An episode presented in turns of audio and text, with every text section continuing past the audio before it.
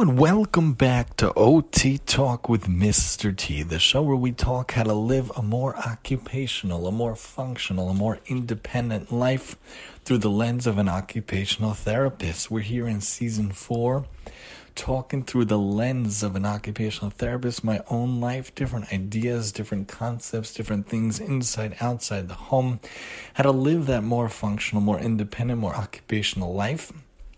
Looking at things from how we live our own life. We're going to take a hiatus after today. God willing, we're going to take our winter hiatus and then we'll be back for a little bit, God willing, with also another spring hiatus, God willing, and then God willing, we'll make it to the end of the year to close out, season four. We like to go through the duration of the school year. Tonight, I want to talk to you a little bit about Hanukkah. I love this holiday. This holiday is very near and dear to me. I talked last night about how it's my favorite holiday the entire year. Very underrated, very underappreciated, very un- very under understood. You know, there's a lot of talk about many other holidays in the, the year, especially around this time of year. But for Hanukkah, which is also known as Chanukah, the idea being that a, a long time ago, we during the time of the of the Second Temple, we were ruled by a different culture, by a different society, that of the Greeks, and um, then we we were not given the right privileges, not given the right way of life, not the right way of autonomy and control. They took away some of our major, major mitzvahs, which are ways of living our life in the Judaic realm and Judaism, especially that of, of setting the course of the Jewish calendar every month and, and setting the course of the Sabbath and circumcision, which are very important, fundamental traits and mitzvahs for Jewish people to have. And there were a group of people that rose up and said, This is not okay. You can't take away our spiritual life. It's almost as bad as taking away physical life, like we've seen throughout history many times. And and God gave them the power. They stood up, and the might and the mighty fell to the hands of the few. They were able to rededicate the the temple. And when they came to the temple, they wanted to light the menorah, their Chanukiah, their their candelabra, if you will, in the temple, but there was no olive oil. It has to be from olive oil. They went through the whole temple and they couldn't find anything but a tiny, tiny flask of oil that probably wasn't even enough to last for one night, but it lasted for eight nights. And that's where we get the idea of eight nights from. Just a very short, succinct version of why we celebrate this beautiful, wonderful holiday of of Hanukkah, and it's involved with the idea of oily foods because of the olive oil and the candles, which re- reminds us and represents the candelabrum. We think about the, the candle, the fire burning of the Torah way of life, where we're trying to make a difference in the world, to make the world a better place, and we're so thankful to God for giving us this and re- and and regifting us our life and our spiritual heritage in that time, and we give gifts to each other to remind ourselves that we're so thankful, we're so happy that Hashem, God, saved us and brought us to to a wonderful state of being in that time. And there also the idea of the dreidel, because there's an old old story about how when the Greeks were going around and they're trying to find the, the people, Jewish people, trying to round them up and, and make sure that they were doing the orders of the Greeks, that they found children. And instead of the children learning or whatnot, which would be against the Greek decree, they instead played a game called like the dreidels, and they were playing dreidels, spinning different tops. So it's reminiscent of that and the gelt, the money, the Chanuki, and the coins involved, all sort of different elements that relate to the holiday. The whole holiday to me is just the best, best holiday of the whole year. You know, it's not like other holidays where you have to worry about like cleaning the house for Passover or going outside to the hut on Sukkot or eating dairy, staying up all night for Shavuos.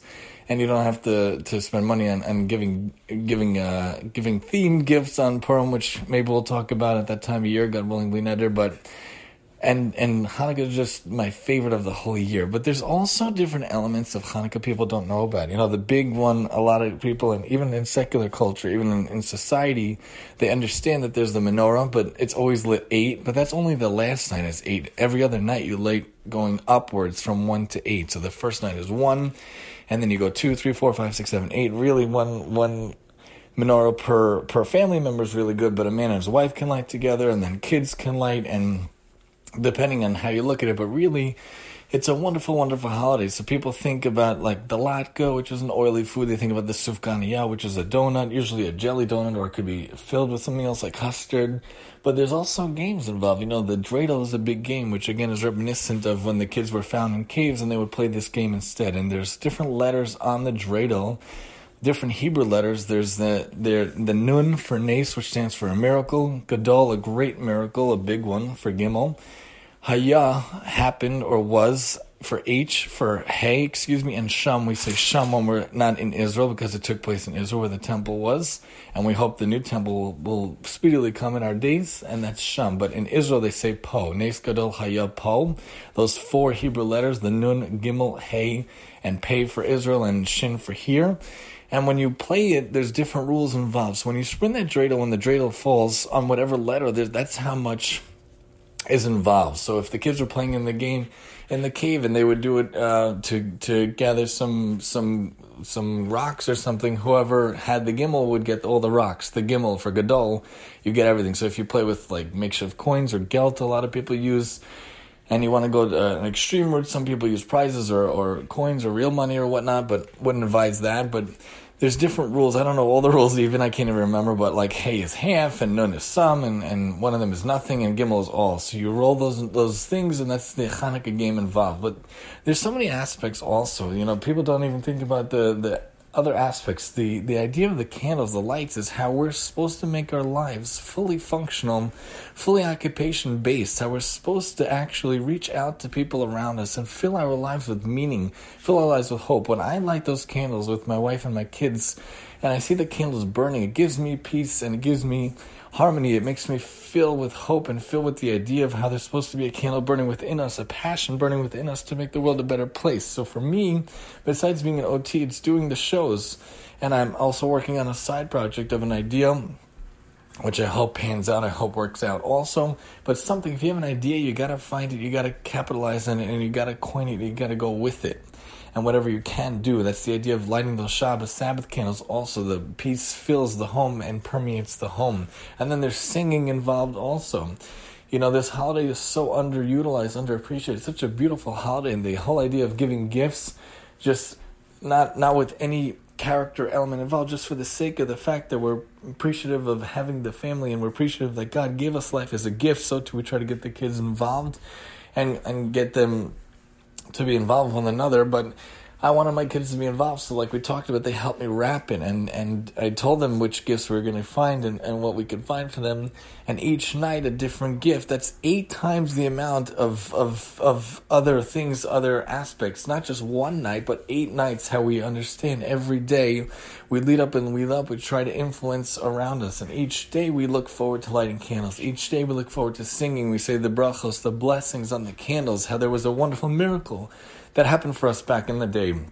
How God sustains us and brings us each point of the year, and how you know we we have the blessing to be able to actually light the candles. The candles are a wonderful thing. If you've never experienced Hanukkah, it is a wonderful, wonderful, wonderful holiday. And then we have songs singing about how these candles are wonderful. We're not supposed to benefit from them. We're supposed to look at them but they're not supposed to be our main source of light.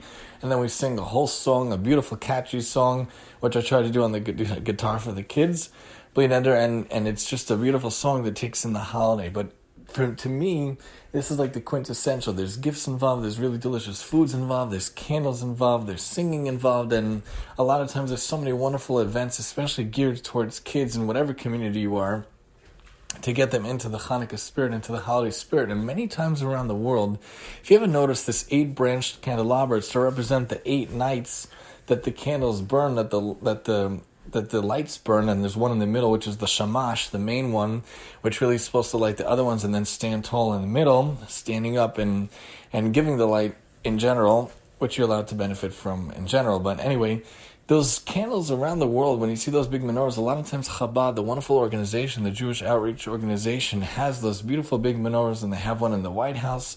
They have one around the world. If you look for that, it represents such a beautiful story in Jewish history, also in world history.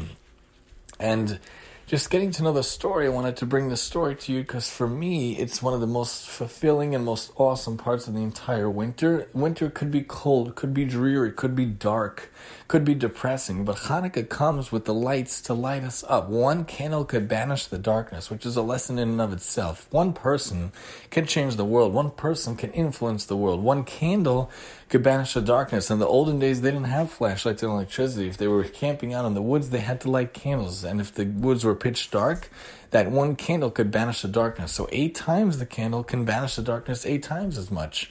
In these deep, dark winter months when it's so cold, so dreary, and I leave us with this before we take our winter hiatus when we have these deep, deep, dark months, we just look for the light, we look for the fire, we look for the flame within us and within each other. What drives you? What can we do to change the world? Hanukkah teaches me, besides for the Shabbos candles on a weekly basis, that the, that even though the dark days seem ahead, it seems gloomy, it seems so cold, but the warmth of the candles, the flames, the fire, the candle burning shows that there is hope. We could bring light to this world. The world can seem so dark, especially during the crazy times we're living here in the pandemic of 2020.